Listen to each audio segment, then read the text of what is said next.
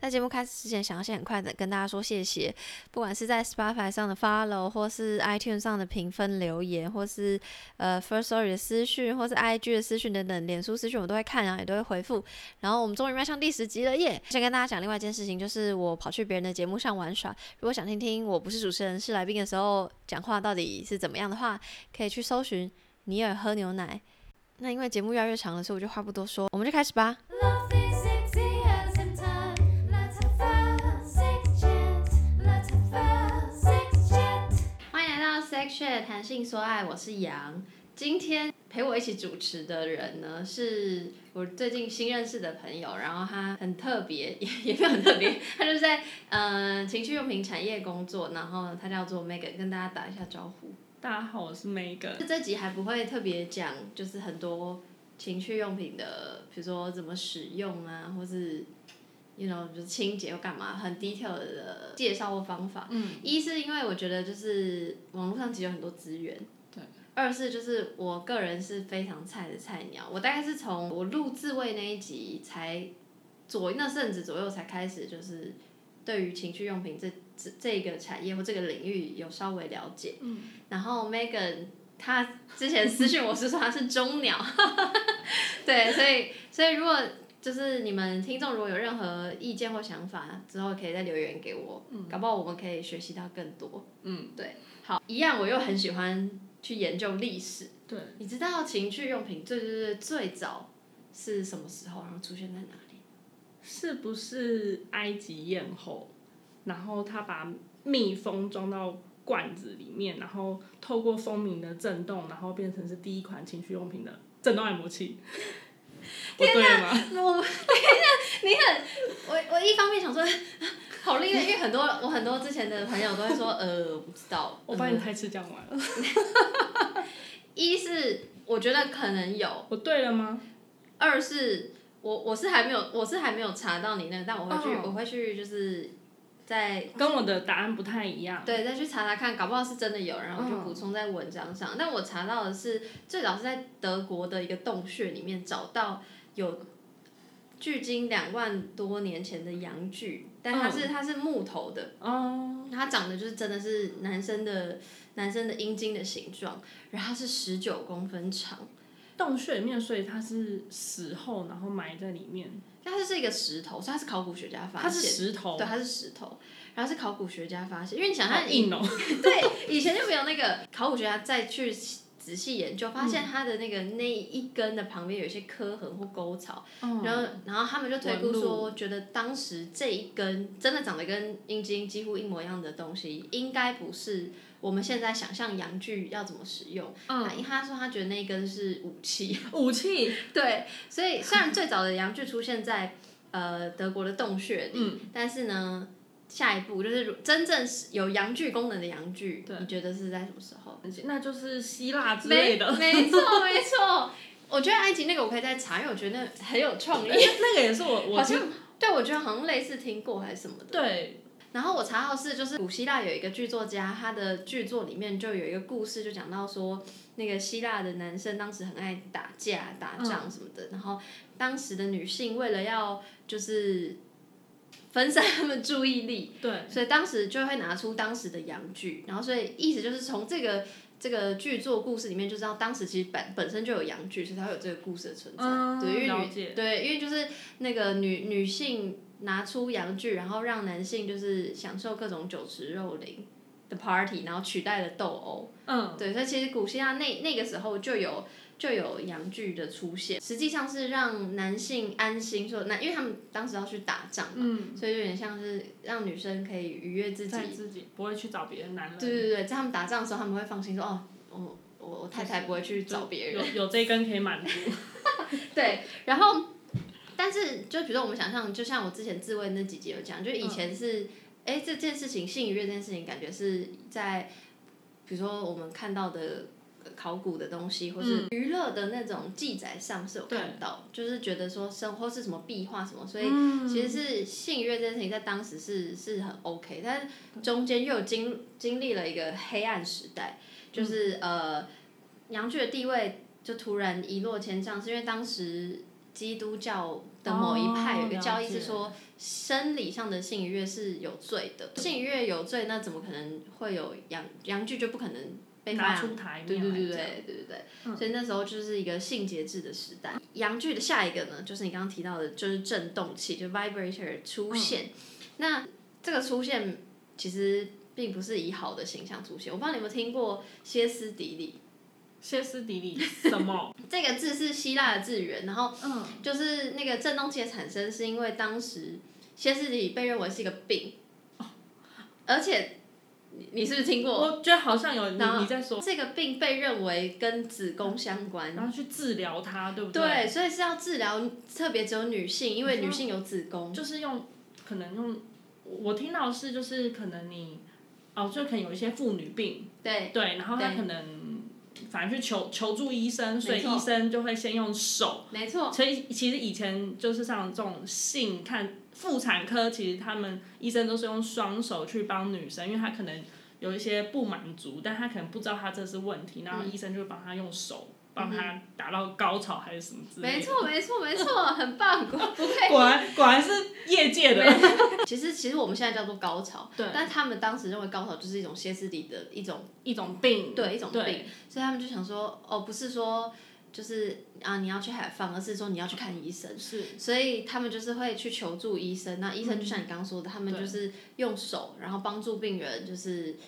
就是让让他高潮，就是嗯宣泄掉他的这个情欲。是是，对，就是情欲变成是一种病症。对，但是呃，为什么会有这个震动器的出现呢？嗯是因为病人太多。 我常常我觉得超幽默，就是病人太多，说医生医会生没很办累。就你可以想象，就是 you know，就是现在的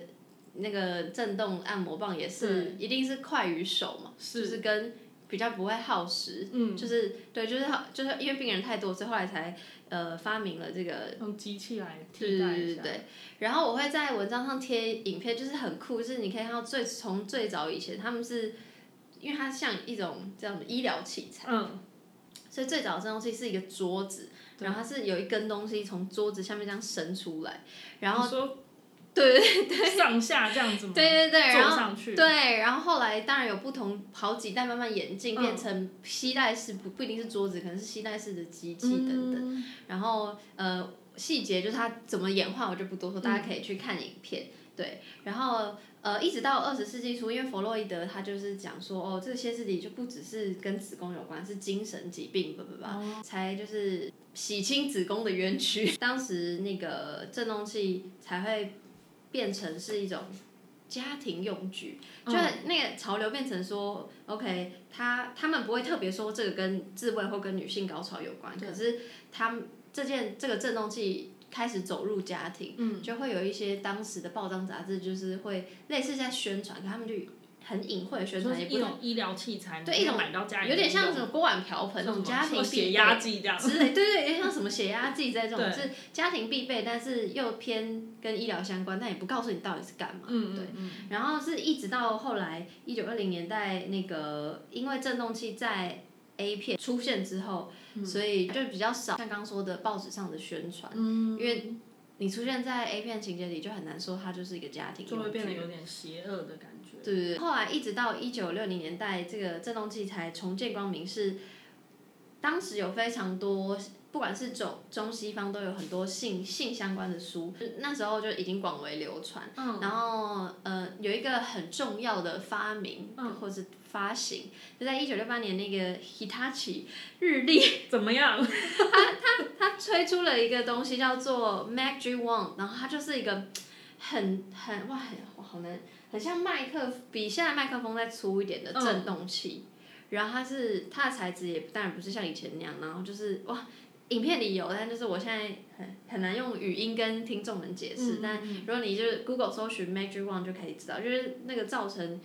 蔚为潮流，是因为当时先驱的性治疗师，就是我之嗯前在那个自慰那一集有提到一个人叫 Betty Dawson，他是很早期很早期就推崇女性情欲的的的嗯性治疗师，然后他就很推这个产品。所以它日历那个做出来是就是真的否情趣用，还是其实他只是想做一些肩颈按摩？呃，资料上显示是说他推出的时候，他就说他自己是治疗肌肉酸痛，哦他还是打这种方向，我就是懂暧昧我不懂明。但是因为性治疗师的的推广跟嗯大力推荐，对所以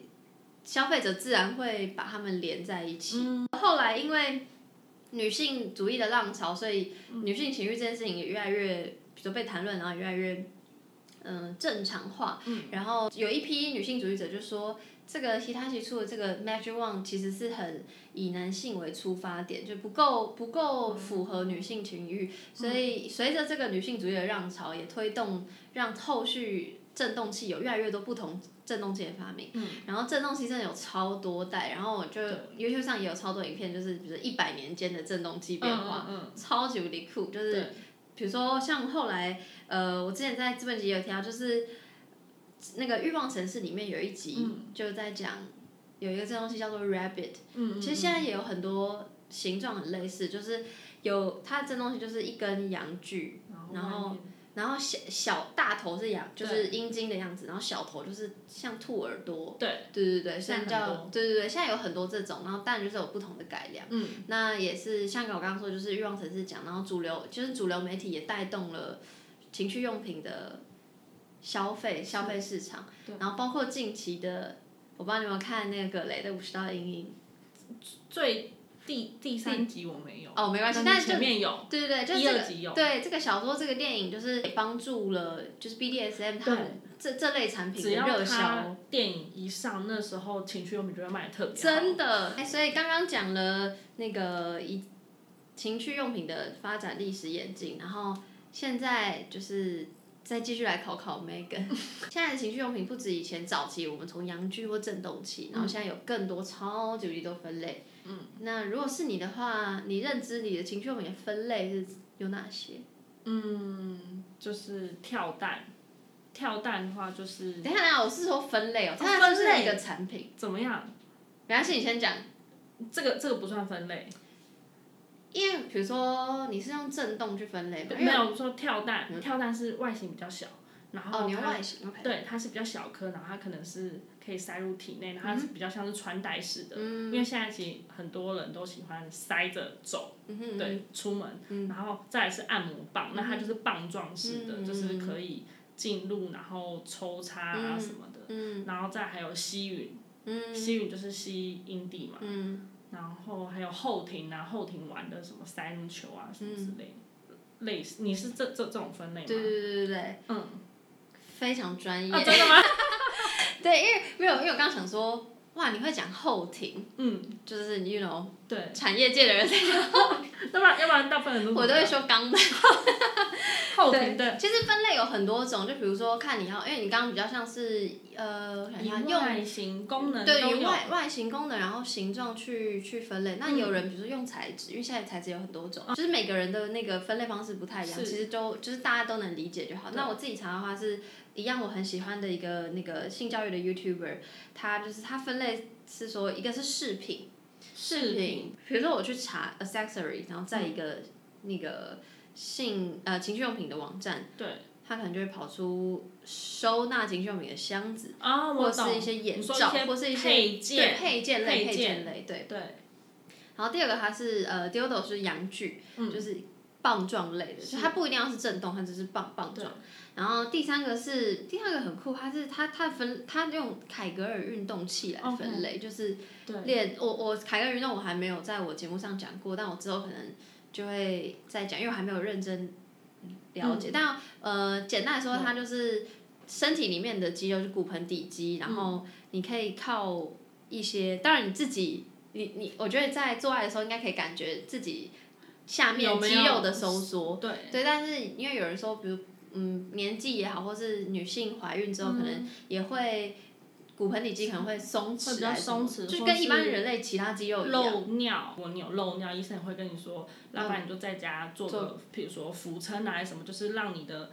子子宫这边有种收缩对往上对提，对对对对，对，那那因为可能有的人大，可能大部分人就觉得哦，那我做那个收缩运动，但是我我好，我每天跟着呃 YouTube 好了，我做个五分钟，可是我并不知道我到底有紧没有了没。对，或者是你问老公说，哎、那我我我就是那我最近有比较紧吗？老公可能不一定敢拆穿，你要说哦有有有有有，老公不可能跟他说哦，我觉得你好松哦，对，或是另外一老公半会，不会诚实一点？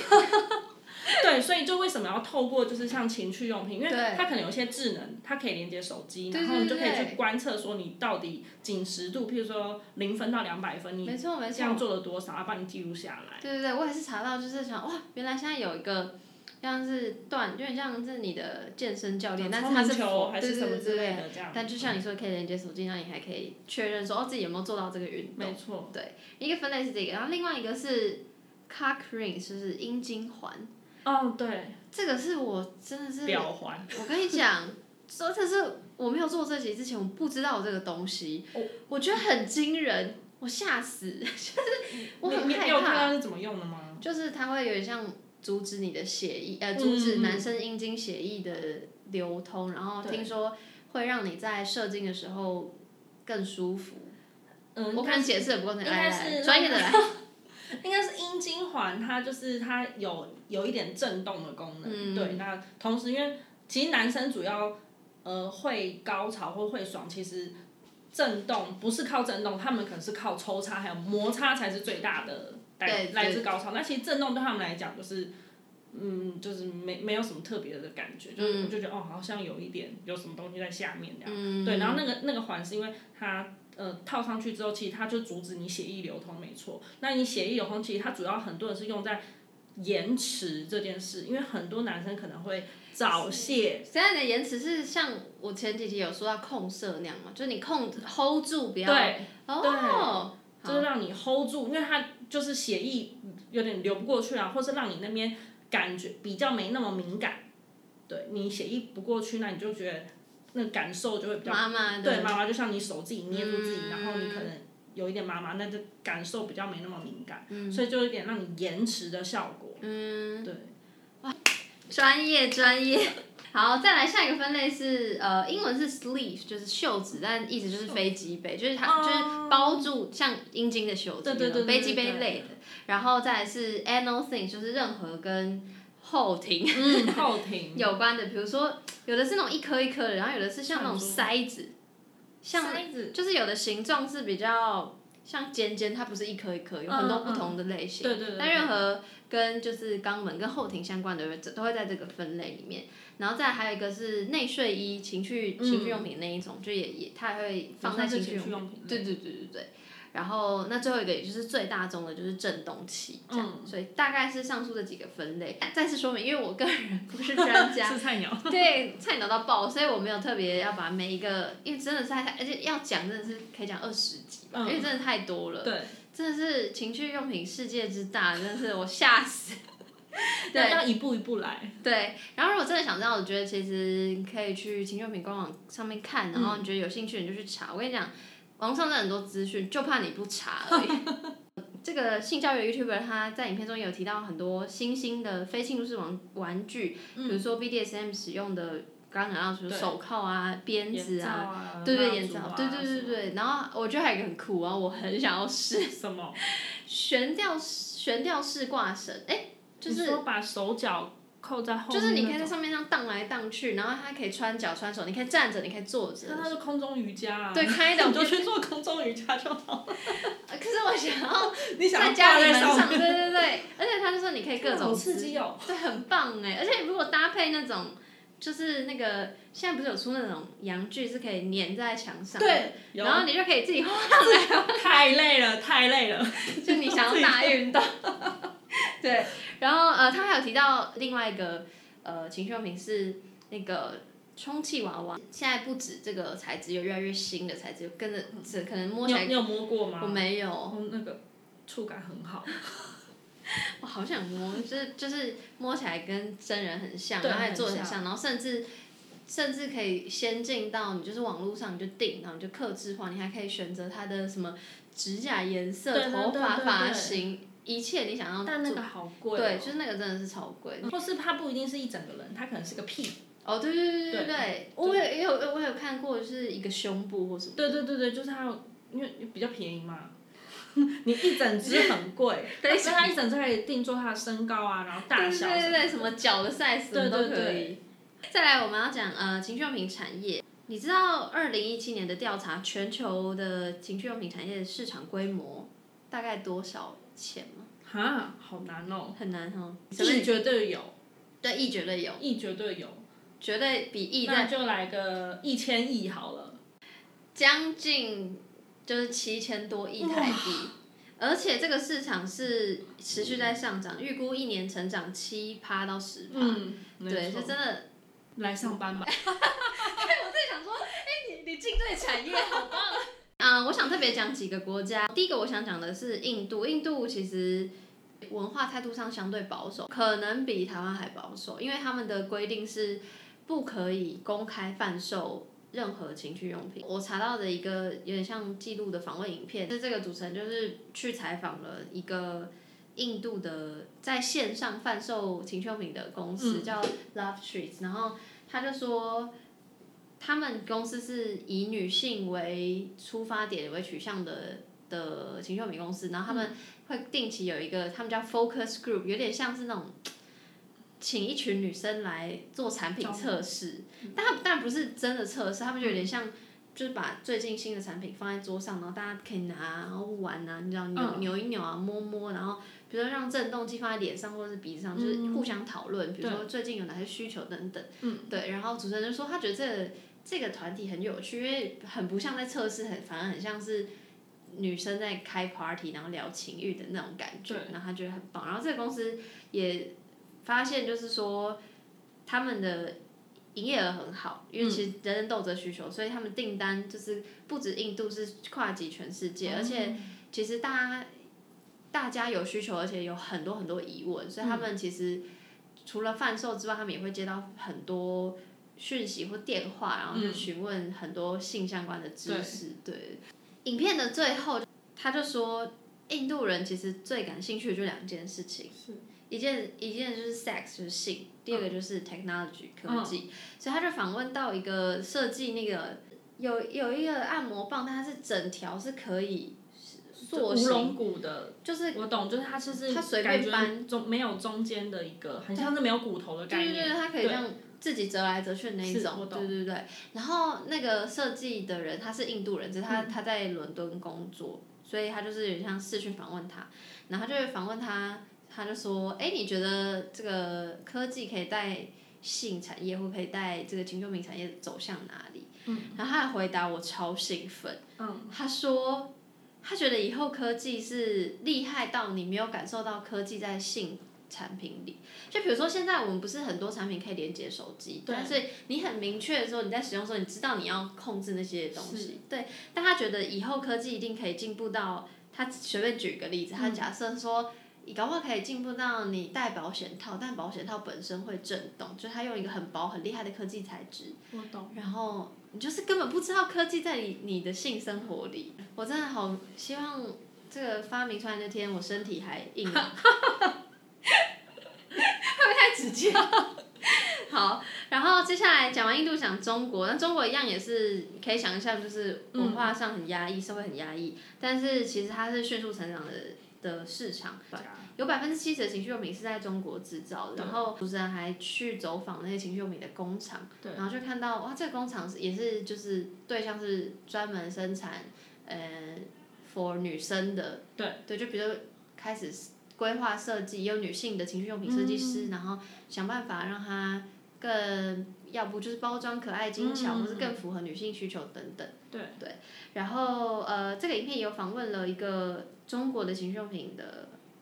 品牌创办人，他自己开公司，除了卖卖情趣用品之外，他还会有开那个性唤醒沙龙，就是有点性唤醒，对，就是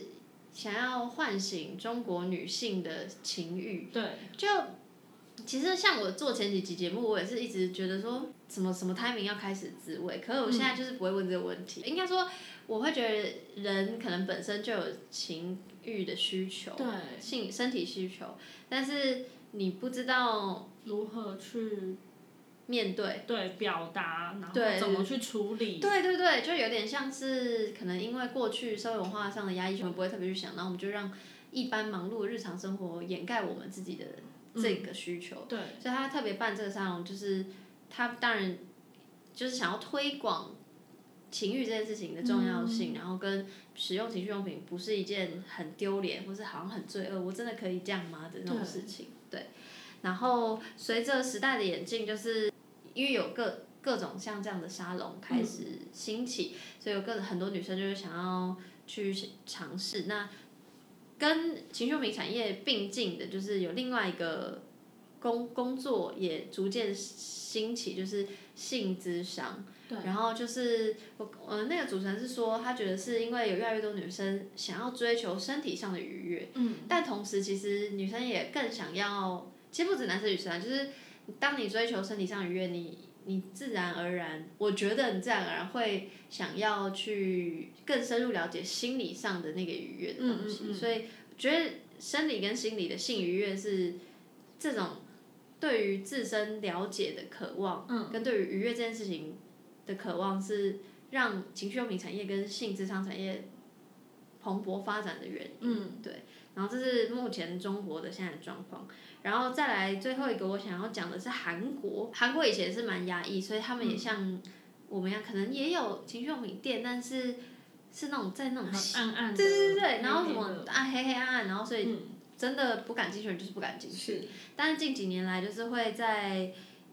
大街上就看到很多新兴的情趣用品店设立，然后店里的装潢也是走那种很年轻，然后很明亮，对明亮让你觉得进设去计不会感，很对尴对对尬，对对对。对它就是现在有越来越多这种店啊，然后是想要给一个给给消费者一个舒服的空间，让你可以自在的面对自己的情欲。嗯对他影片最后有特别访问到一个性专栏作家，嗯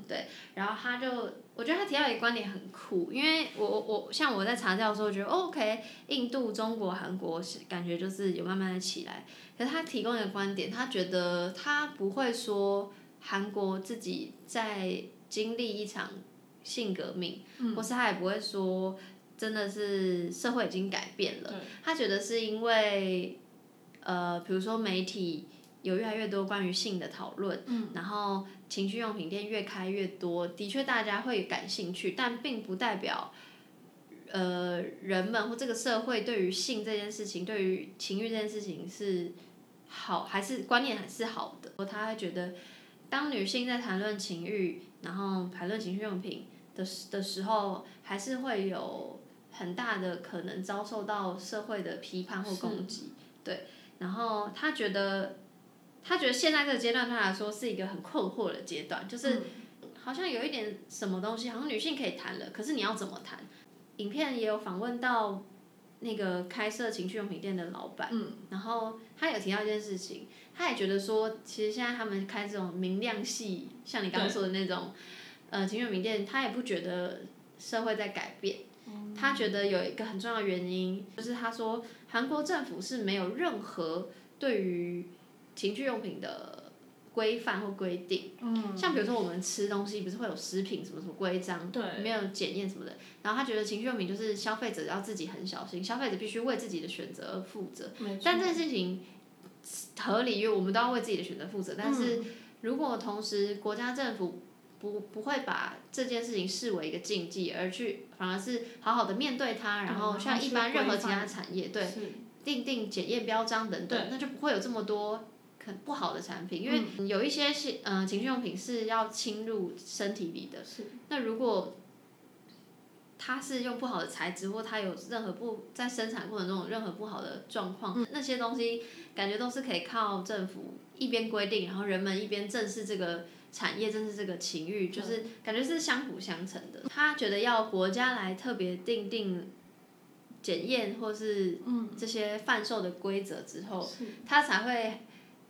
比较肯定的说，哦，社会真的有在改变，因为他觉得还没有。嗯。然后回到你身上，嗯就是你在台湾的情趣品产业，你觉得台湾状况是？嗯，我觉得台台湾对于情趣用品的规范是有一些比较基本的，就是类似应该是说，譬如说，如果你现在是想透过手机蓝牙有蓝牙这个东西，其实基本上就是要经过国家 NCC 传播委员会的检验认证嘛，像像这比较像是类似像这种规范，可是他没有说，嗯、很针对呃情趣用品这样子的一个产业，你应该譬如说标示上应该要怎么样，哦，对，但所以就怎么讲，而且加上台湾因为其实嗯、呃公平交易法，嗯，所以其实它并不会去。譬如说，你今天代理一个，譬如说 Apple 好了，这么大的品牌，你今天代理进来了，但是它并不是说哦，你只能独，只有你才能独卖这个品牌，你一定是其他人你要从国外进一样的东西水货进来，其实你还是可以卖的。哦对，但所以就是呃，像我们在做台湾，如果你今天要做的是品牌情趣用品的品牌的话，其实实物上其实就会遇到很很多很类似像这样的困难，因为第一就是可能像呃法规啊什么的，然后刚才讲到说，因为像这嗯、呃、我们并不能去阻挡说哦有水货进来，因为我们是做代理。总代理公司，那有水货进来台湾，那我们并他并没有违法，但是可能因为它水货可，所以它可能走的，呃，一些进口的，譬如说报关报税啊，或是一些方式就不是这么的，呃，台面上或这么明朗，嗯对，我懂我懂，对，那他那因为他可能要压低成本或什么之类，那他像他这样的呃水货这样的方式，产品不一定会经过检验。嗯虽然说台湾有这样子的规范，但是他可能不一定会去走做，对，因为他做的检验第一就会增加它的成本，那成本高的话，那当然就不会有竞争优势了。如果你是透过这种比较有代理的公司，或是有台湾是有真的有在经营的品牌，你来买的话，你去挑选这样的产品，虽然说你的价位可能会比较高，嗯，但是因为你同时之间你可以享受的是，还有嗯刚才说的，你可以保证说你今天的产品的一些检验，它都是符合法规的，因为嗯其实像私密用品，就像你刚才讲了，它是要放入体内，你你你会敢把一个。就是你不知道它是什么材质，对或是它马达到底会不会爆炸，对，这一点，对你真的就太放到可怕了，市场的风气其实很乱，但是如果你要从中怎么讲，因为这样的东西，其实你要跨出心里的那一步，第一次就像你可能第一次，呃，对于自己情欲有需求，但是你不知道怎么解决，然后到你开始用情趣用品这件事情，可能很多女生心境上是要有一个转折，她可能会觉得说，哦，自己好像很脏，还是好像很淫荡，为什么对我要？为什么为什么我要透过外界的力对量对对对对，然后去做这件事。那你要跨出内心的那一步，然后买情趣用品，已经是一个门槛。嗯。那你今天买了之后，如果又买到一个就是让你觉得体验起来很不舒服的东西，那你是不是会这辈子都不想再碰了？对，对，它变成一个阻碍。嗯我觉得就是讲这个也是刚好可以连接到最后一个 part，就是我像我之我自己的使使用情趣用品的经嗯验，就是、老实说，真的是因为做节目，然后我开始对于性的各种认识，对于自慰各种认识，然后我觉得我心境是从我对于自慰这件事情是排斥的，然后对到现在接受，然后中间的过程，然后比如说我我我我分享我自己经验，就我怎么挑我第一个情趣用品，其实是就其实我觉得其实情趣用品大家就是要想象它就是跟一般我们去吃饭，我感就是是日常。对，就是你去吃饭，你会 Google 这个评价嘛？嗯所以我当然也是，比如说我在收集资料的时候，哎、我听到这个谁谁谁推荐这个东西，然后我就去 Google 这个牌子，然后 Google 的牌子看一下这个评价，然后看 review 什么有的没的，然后因为我会害怕，嗯，因为我会知道它是要接触我肌肤，甚至是侵侵入的到，体内的。对对对对，所以我才会想说，那我货比也不是货比三家，就是我没有比三家，但我就是看那种评那各种评论，嗯然后我就觉得虽然价格可能可能不没有那不是相对便宜，是。就可能是中价位的，但我就会觉得说，你是那个价钱一定一定一定值那个价值，对对基本这个这应基本该不会差到哪里对，去。应该应该是有这个基本逻辑在吧？所以就是我第一次就是选择是一个中价位的，然后我之前其实有跟你提过，第、我第一个选择就是 womanizer，然后对其实产业界的人或是对于情趣用品有一点认识的人就会说啊，womanizer 对是还不错哦，是算是蛮蛮蛮高单价的。对对，算算有口碑，然后也是嗯价格也不不算便宜的。顺便讲一下后来，因为我我现在拥有的就是三个情趣用品，嗯，一个就是我们男子，它是吸吮式的，就是它是也呃没没有抽插，它形状就是很像有吸嘴那样，嗯然后它就是呃吸你的阴蒂对，模拟口交，对对对对对，然后呃，第二个就是因为之前访问那个小那个小高潮设计，嗯，所以他那时候就有跟我讲说他要要跟情趣用品公司合作，嗯所以我也有算是支持 他，所以我就购买了他那个猫掌按嗯摩器，然后也是属于震动系列。那我觉得很棒的地方是就是。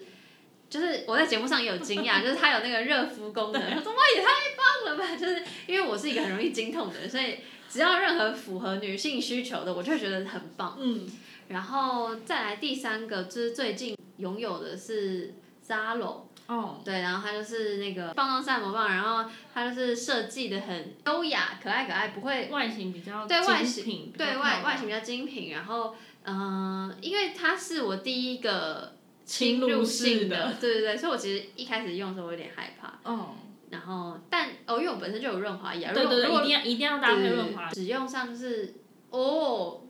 进入式你要要先放松，对因对为对对，我一开始想说这个粗度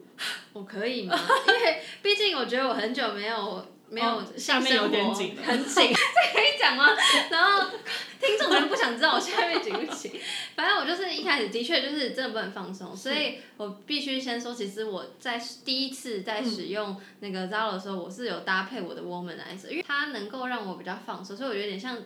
前戏就用 嗯你可以 Womanizer 先来个阴蒂高潮没之错后，然后没再错居点高潮。嗯没错没错，然后就是我先用欧莱之后，然后再再使用 Zalo。女生可能自己买情趣用品，可是对于男性来说，好了，男性其实会把情趣用品视为是敌人，因为我们大部我分看有的，我之前我朋友也跟我说，什么有的女生也会想说，你有我了，怎么可以用，怎么可以用什么机机？杯对一样的道那我理，心里想说，嗯，就不一样啊，对不一样啊自慰和做爱怎么会一真样？啊的不一一样哎、我即便拥有了情趣用品，我还是很需要男 人。